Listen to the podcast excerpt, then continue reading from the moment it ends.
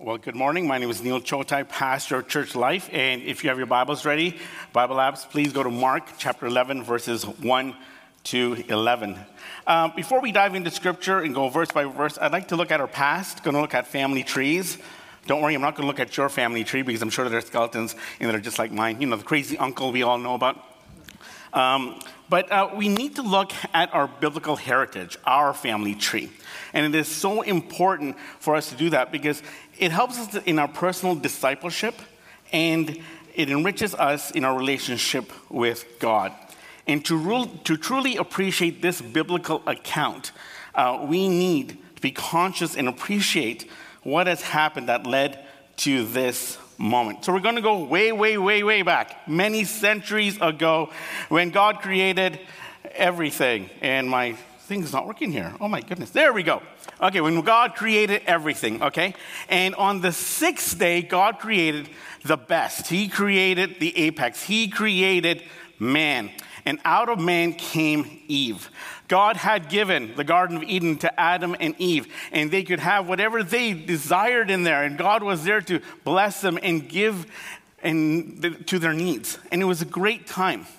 Well, unfortunately, Satan comes in, tempts Eve, tempts Adam, and something cataclysmic happens in the universe. The relationship between God and humanity is ruptured. And Adam and Eve are banished from the Garden of Eden. Now, before they are banished from the Garden of Eden, God gives a promises, promise in Genesis 3 and says basically that I will make a way for the relationship to come back together. So the years go by, and Adam and Eve are in the world contaminated by sin, and the population grows. And in Genesis 6, we find out that the world is populated, and the heart of every single man and woman and child is evil. Every single desire that they had was totally full of evil. So much so that God grieved that He even created Adam and Eve and their descendants. But there was one righteous man named Noah, and Noah and his family were the righteous ones. Now, the sinful people had to be punished, and, and, and there was punishment that took place. So God told Noah, build an ark, put the animals, I will bring them to you into the ark, put your family in it. And all of a sudden, the waters from the deep and something called rain fell. And this is what happened a flood hit the earth. And God was basically resetting certain things in the world. But through Noah and his descendants, God would again try to form a relationship with humanity as long as humanity is listening. God is always trying to have a relationship with humanity, but it is humanity that is kind of like saying, Well, I don't know. But God used Noah. Well, the population grows, and it grows. People of like minded um, uh, speech go and, and, and form the nations around the world. And different cultures come together. And it's during this time that we have God calling out to a person named Abraham. So, Abraham was probably located in this area here, what we call present day Iraq. And it was, he came from a city called Ur. God met Abraham and said to Abraham, Abraham, I'm going to make you a great nation. Uh, says a whole many other blessings. And one of the blessings is through you, all nations will be blessed. So God tells Abraham, I want you to move to the land I'm giving you. So Abraham and his family moved to the place called Canaan, which is present day Israel and the surrounding area. Now, Abraham is married to Sarah, and they have a child, a son named Isaac. And Isaac gets married to a woman named Rebecca, and they have two children. And the younger one is more prominent than the other, and his name is Jacob. When reading the Old Testament, you may have heard the, the saying, the God of our fathers, Abraham, Isaac, and Jacob. Now, Jacob also has another name. God renames him Israel. So, whenever you see Jacob and Israel in the Old Testament, it can refer to either the land of Israel or the person named Israel or Jacob. And Jacob and Israel are synonymous, that is, that is the same. So they are living in the land of Canaan. Now, there's a famine in the land of Canaan, and there's no food around. So Jacob, also known as Israel, takes his family to a place called Egypt. Now, they were able to go to Egypt because one of Jacob's sons, Joseph, is already there and he has become the prime minister of Egypt. That story in the book of Genesis is absolutely fascinating. I, I encourage you to read it. Um, it's a great, great story of God's providence and God's care about, for, for the people. So they go to Egypt. They are in the land of Goshen. The Pharaoh at the time is welcoming to the Israelite family. And they grow in numbers, and they grow, and they grow. Well, time passes, political administrations change, and then an evil Pharaoh, 400 years comes to power, doesn't like this population of the Israelites. So, what does he do? He enslaves the people to build a mighty Egyptian dynasty. And the children of Israel cry out to God and say, God, hand us a deliverer. Please bring us a deliverer. And God answers their prayer. And he brings about a person named Moses. And then Moses leads the children of Israel out of Egypt through the Red Sea and about to approach the promised land of Canaan. Moses dies, and, and a person named Joshua becomes the leader of the people. And they take the promised land, they take the land that was given to them by God. And there are these battles that take place, but they overcome the enemy.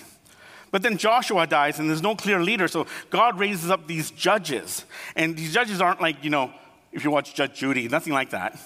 These are people who rightfully lead Israel at different times. Now, Israel is really a, a, a bunch of just 12 tribes together. They're not really a cohesive one group. And God will raise up these judges. And the last judge of Israel is a person by the name of Samuel.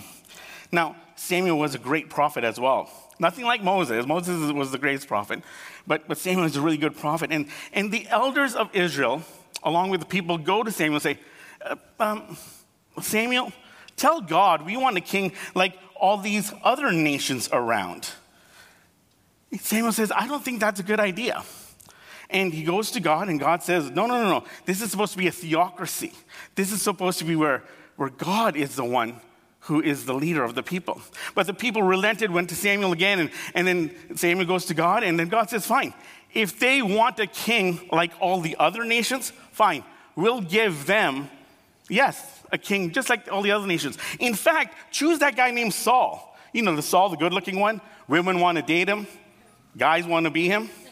Okay? So Saul becomes king over Israel.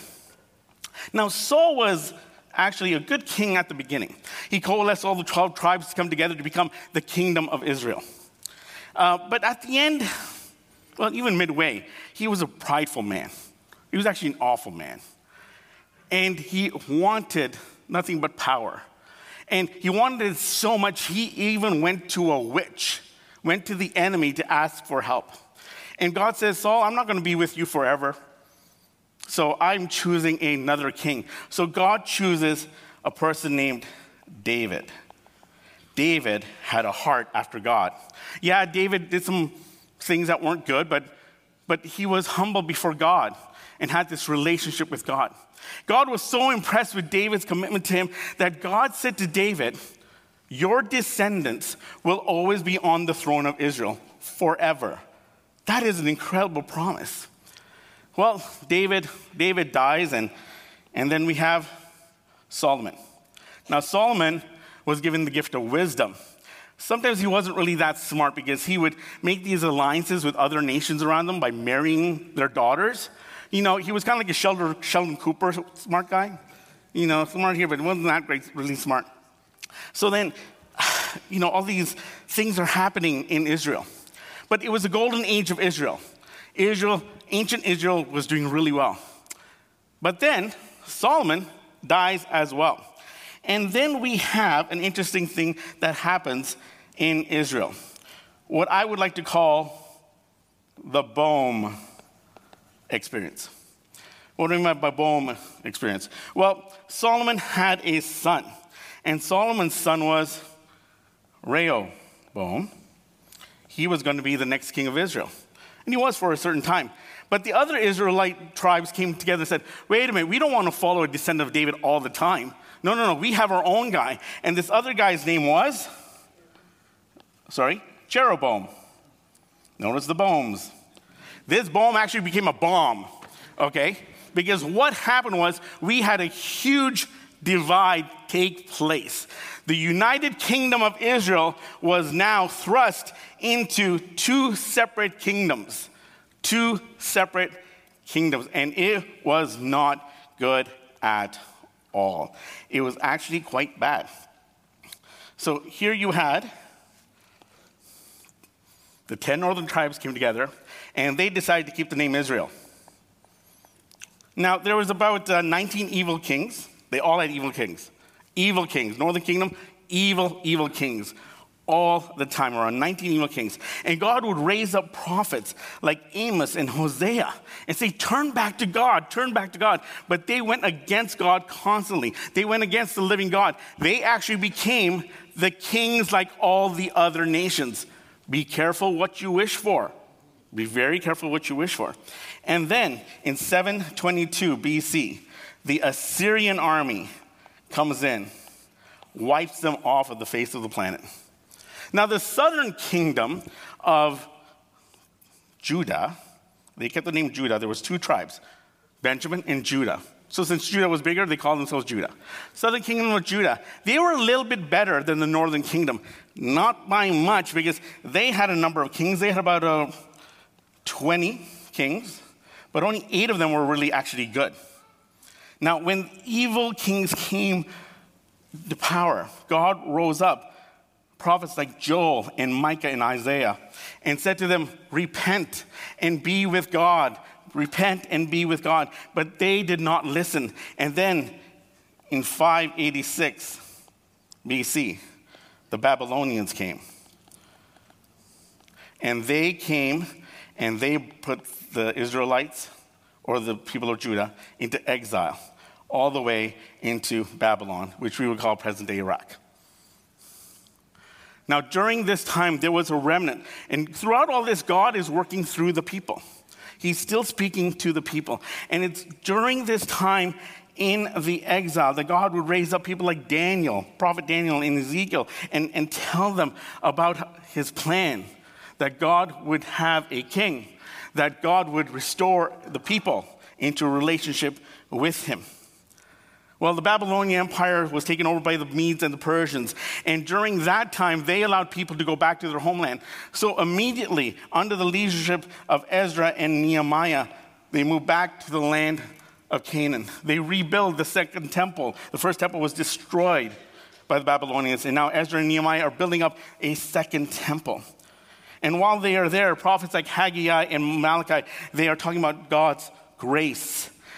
And they set up their own area of people. Even though it wasn't a nation, it wasn't really a kingdom there or a king to lead them. But they were there. And the people want to hear more about God. But there is nothing but silence.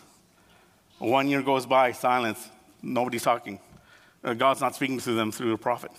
Uh, five years go by, 10 years go by, decades go by, centuries go by. 400 years of silence. God says nothing. And then, in the fullness of time, God spoke through an angel, and that set in motion the fulfillment of Old Testament prophecies of a Messiah, of a Savior, the birth of a great King, one who would come from the line of David and who would forever be the King of the people. And today we look at that passage of Scripture in which this King arrives into Jerusalem. The title of my message is The One True King.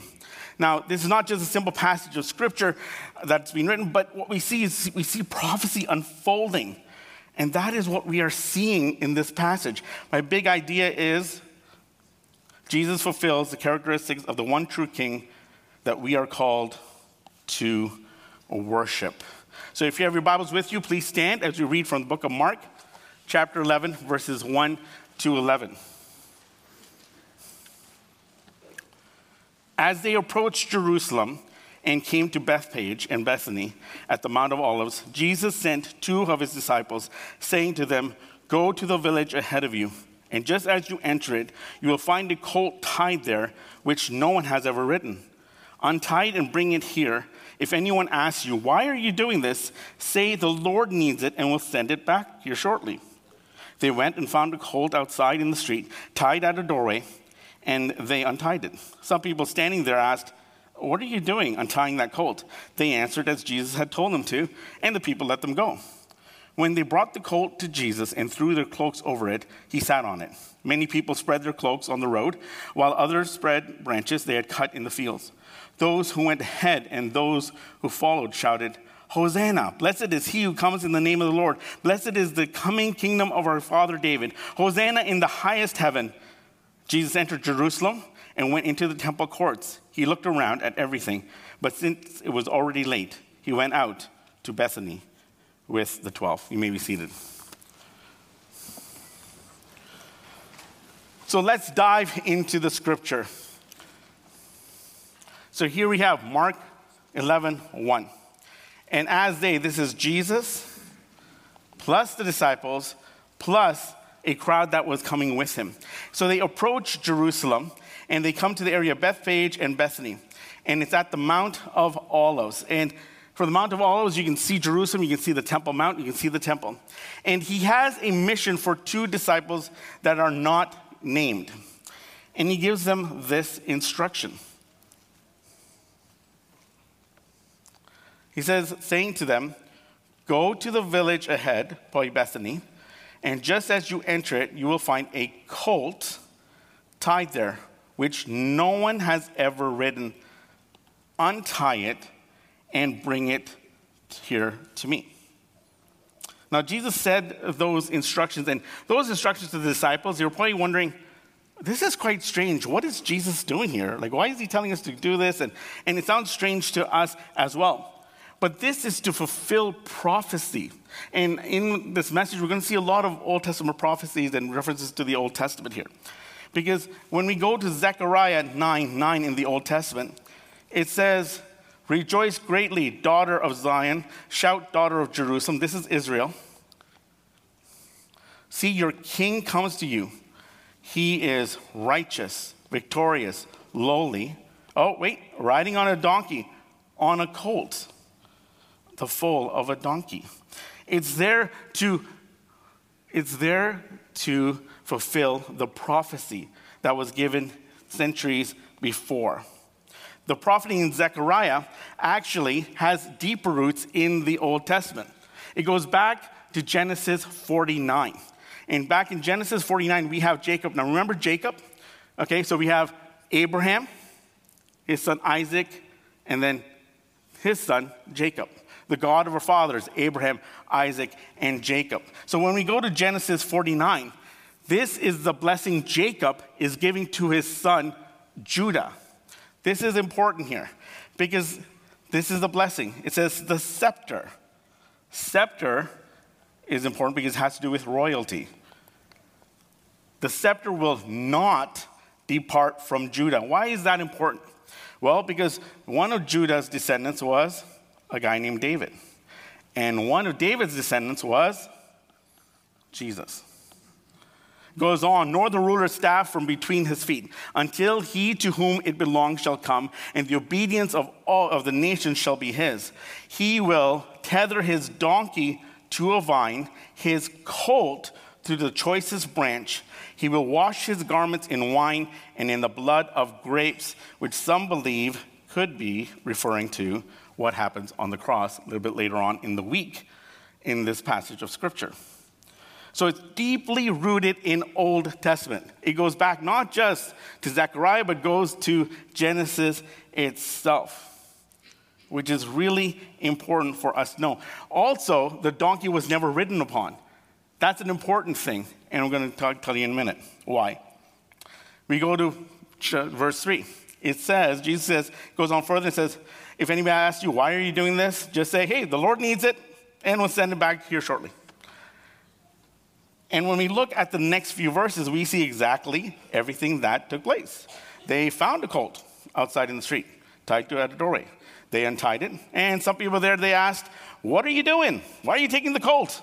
And they answered just as Jesus did, because when Jesus tells you to do something and say something, you say it. Okay? And the people let, let it go. Just as Jesus said it would happen. Now, we go to verse 7. So when they bring the colt to Jesus, this is what the disciples do they threw their cloaks over it. You know what the significance of it was?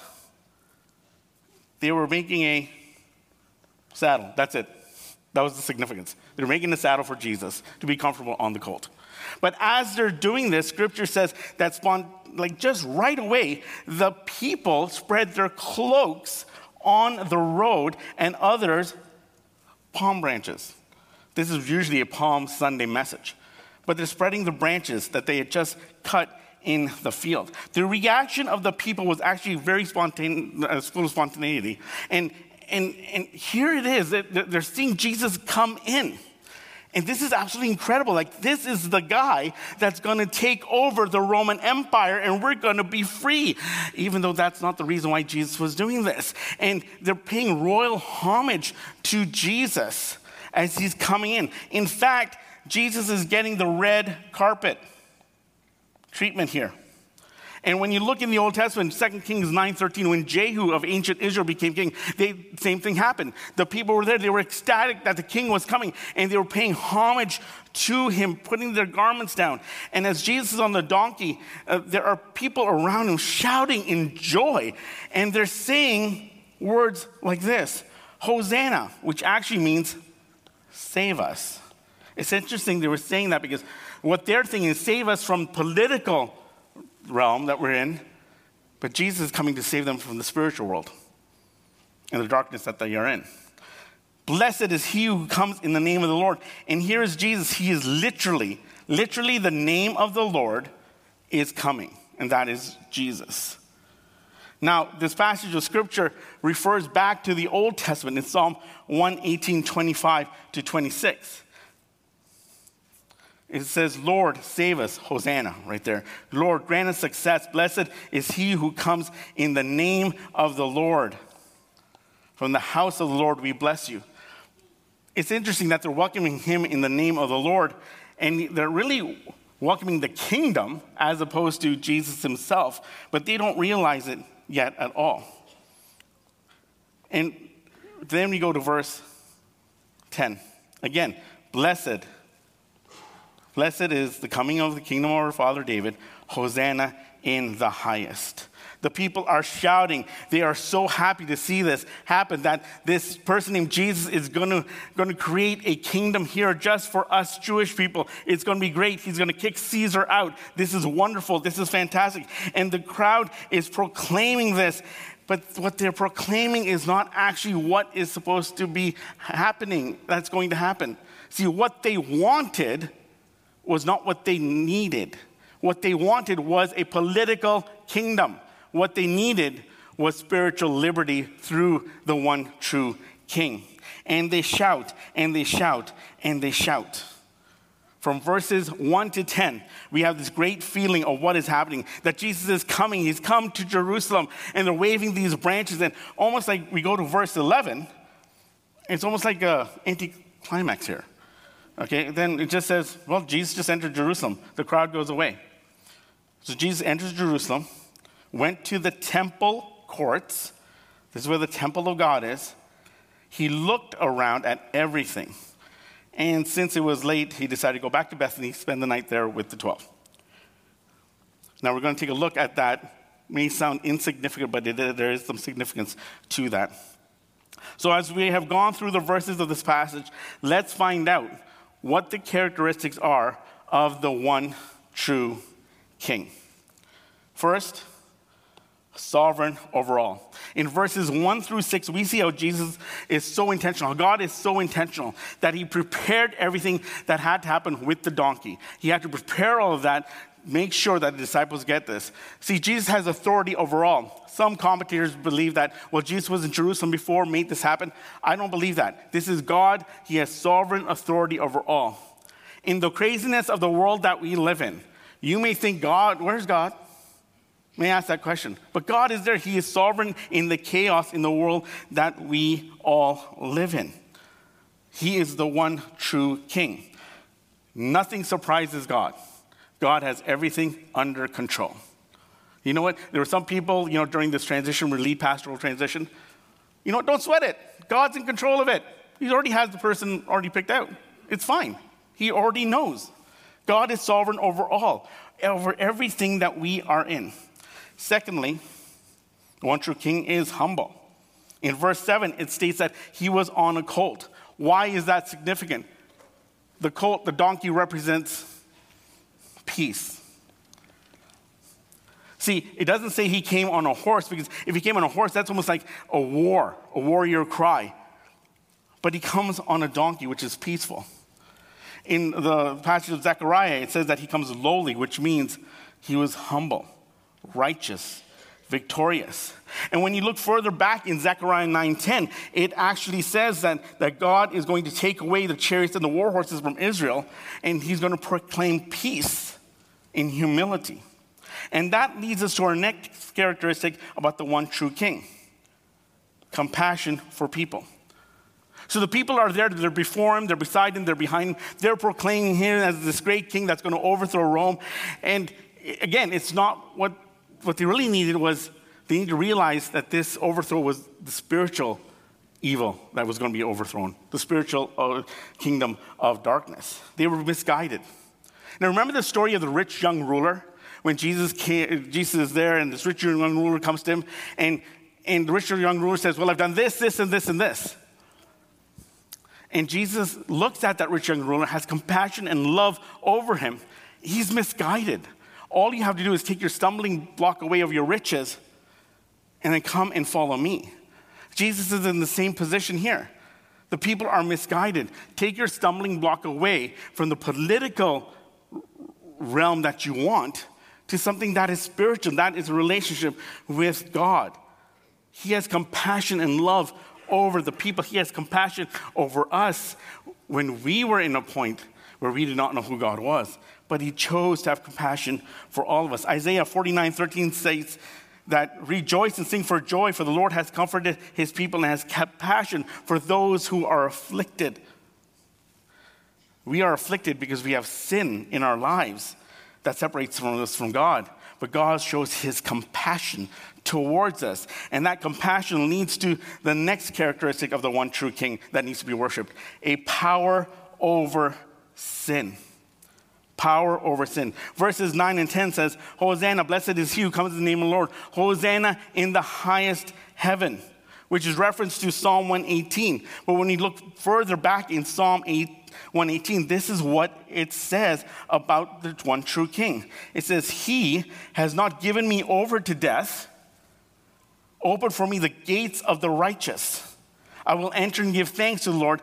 This is the gate of the Lord through which the righteous may enter. So he makes us righteous in his blood, in a relationship with Christ through the resurrection. Further, he goes on I will give thanks for you have answered me. You have become what? My salvation. Further on, he goes, The stone, which is Jesus, that the builders rejected, which is us, has become the cornerstone, which is written in the Gospels and references this passage of scripture. And the Lord has done this, and it is marvelous in our eyes. The Lord has done this this very day. Let us rejoice today and be glad that He's not given us over to death, but He is our salvation. So the one true King has power over sin. He has the power to destroy the kingdom of darkness. And that is what happened on Calvary 2,000 years ago with the resurrection. That the one true King is the only one that can do this. And now that brings us to our very last characteristics of the one true King. He restores us to God Himself. That is what the one true King does. Now, verse 11 has some significance. In the very last verse, Jesus, you know, Jesus' triumphal entry, he's at the Mount of Olives. He goes to the Mount of Olives. Okay, Mount of Olives is high, and you can see the temple here. Now, follow me on this one. It looks across the Kidron Valley, the city of Jerusalem, and that is where the temple is. When Jerusalem fell, when the Babylonians took over Jerusalem, there was a prophet that was given a vision named Ezekiel, in Ezekiel 23. And that vision said this that the glory of God departed the temple, it moved eastward near the mountain.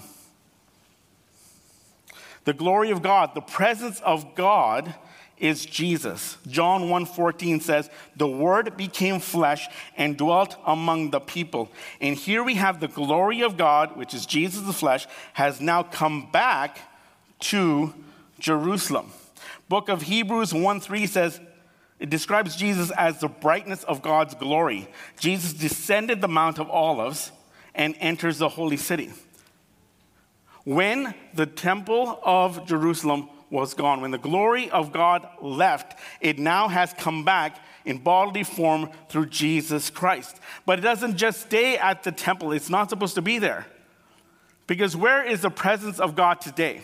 The presence of God is in a temple, but not a temple. It's in various temples. And that temple is those who are of Jesus Christ, those who have accepted Jesus Christ. Because what happens when a person becomes saved?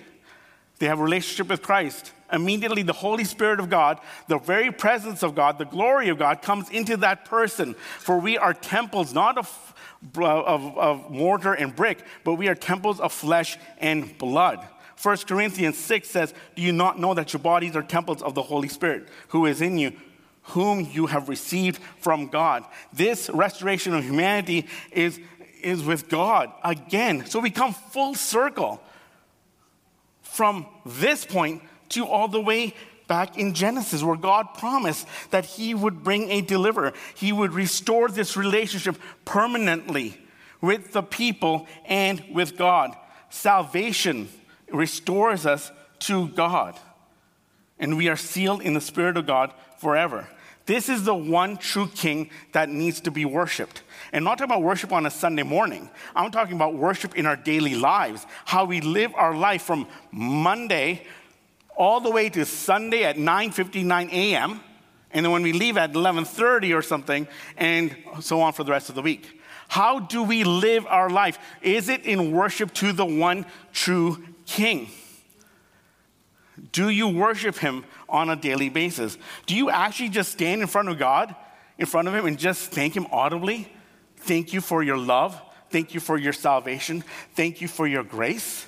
And to tell him that, we are called to worship the one true King. And in the passage that we have looked at today, the people didn't realize who was coming.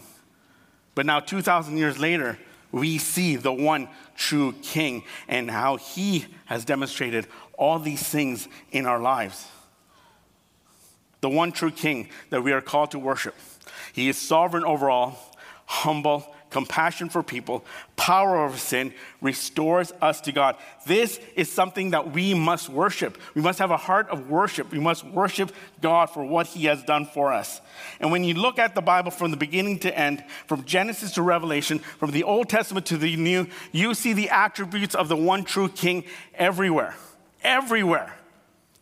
You know what one of my, one of my pet peeves is? Be very transparent with you. One of my pet peeves is when Christians only look at the New Testament and they discard the Old. I'm telling you, as a pastor and a fellow Christian, that's being a poor student in Christianity. That's being a very poor student. And some people say, well, there's judgment in the Old Testament. I'm like, have you not read the book of Revelation? Like, seriously? Oh, there's no grace in the old. What do you mean, no grace? God took the Israelite people, took them out of bondage, out of Egypt, into the promised land, fed them. We're there. He was there with the prophets telling them. If God had no grace, He would have eliminated Adam and Eve as soon as they sinned. But God showed His grace, and this is the one true King that we ought to worship every single day of our lives. You know, John 3 16. For God so loved the world that he gave his only begotten son. You guys have probably memorized it, memorized it. John 3:16 has its roots in Genesis 3 because that is where God said, "I am going to make a way for restoration, for a relationship so that you can have a relationship with me forever." That was the plan from the very beginning. And God has done that. This is the one true king that we need to worship. And I want you to reflect on the one true king throughout the Bible. I want you to reflect on these words. He revealed these characteristics to us from the very beginning. From the very beginning. In Genesis, it is Jesus that provides the ram to Abraham and Isaac at the altar. In Exodus, he is the Passover lamb. In Leviticus, he's the high priest. In Numbers, he's the cloud by day and the pillar by fire at night. In Deuteronomy, he is our city of refuge. In Joshua, he is the one who breaks down the fortified walls. In Judges, he is our righteous judge. In Ruth, he is our kinsman redeemer. In 1st and 2nd Samuel, he's our trusted prophet. In Kings and Chronicles, he's our reigning king. In Ezra, he's our faithful scribe. In Nehemiah, he is the rebuilder of everything that is broken. In Esther, he is the faithful one at the gate. In Job, he is our redeemer that forever liveth. In Psalms, he is my shepherd, I shall not be in want. In Proverbs, Ecclesiastes, and the Song of Solomon, he is our wisdom against the foolishness of this world. In Isaiah, it is Jesus who is the suffering servant. In Jeremiah and Lamentations, he is the one that is weeping over us. In Ezekiel, he's a wonderful fourth faced man. And in Daniel, he's the fourth man in the midst of the fiery furnace. In Hosea, he is my love that is forever faithful. In Joel, he baptizes us with the Spirit. In Amos, he is our burden bearer. In Obadiah, he is our Savior. In Jonah, he is the one that takes the word of God to the Jews and the Gentiles. In Micah, he's the messenger with beautiful feet. In Nahum, he is our avenger. In Habakkuk, he's the watchman that is ever praying for revival among the people. In Zephaniah, he is the Lord mighty to save. In Haggai, he restores our lost heritage. In Zechariah, he is our fountain. In Malachi, he's the son of righteousness with healing in his wings. In Matthew, he is the Christ, the Son of the living God. In Mark, he is the miracle worker. In Luke, he's the Son of Man. And in John, he is the door by which everyone must enter. In Acts, he is the shining light that appears to Saul on the road to Damascus. In Romans, he is our justifier. In 1 Corinthians, he is our resurrection. In 2 Corinthians, he is our sin bearer. In Galatians, he redeems us from the law. In Ephesians, he is our unsearchable riches. In Philippians, he supplies our every need. And in Colossians, he is the fullness of the Godhead bodily. In 1st and 2nd Thessalonians, he is our soon coming king. In 1st and 2nd Timothy, he is the mediator between God and man. In Titus, he is our blessed hope. In Philemon, he's a friend that sticks closer than a brother. And in Hebrews, he's the blood of the everlasting covenant. In James, it is the Lord that heals the sick. In 1st and 2nd Peter, he is our chief shepherd. In 1st, 2nd, and 3rd John, it is Jesus who has the tenderness of love. In Jude, he's the Lord coming back with 10,000 saints. And in Revelation, we lift up our eyes in worship for our redemption draws near. He is King of kings and he is Lord of lords. This is the one true King who we worship. This is the one true King that we call to. I'd like every all of us just give God the praise and glory as we stand.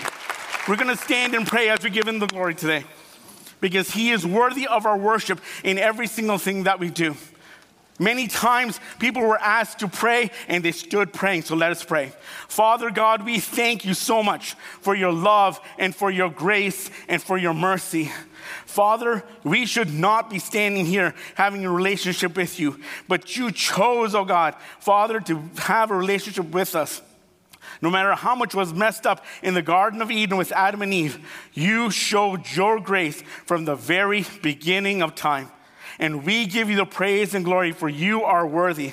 And Father, we await for the day when we can join the angelic choir and say, Holy, holy, holy the Lord God Almighty, who was and is and is to come. For you are worthy, our Lord and our God, to receive glory, honor, and power. Lord God, we know that scripture says in the book of Luke that when the people shouted and praised to Jesus, the religious people, the Pharisees, they told Jesus to tell them to be quiet. And you said, if the people don't praise me, the rocks will cry out. Lord, we will not give the rocks the opportunity to praise your name and give you worship, for we are the ones that are redeemed. And we thank you so much. And we give you the praise and glory. And Father, may we follow you in the way that you must be followed in true worship, may we never neglect to worship you in the things that we do every single day of our lives as you are leading us into the path that you have destined us with. Be with us now. May you receive all the glory as you worship you in song. In Jesus' name we pray. Amen.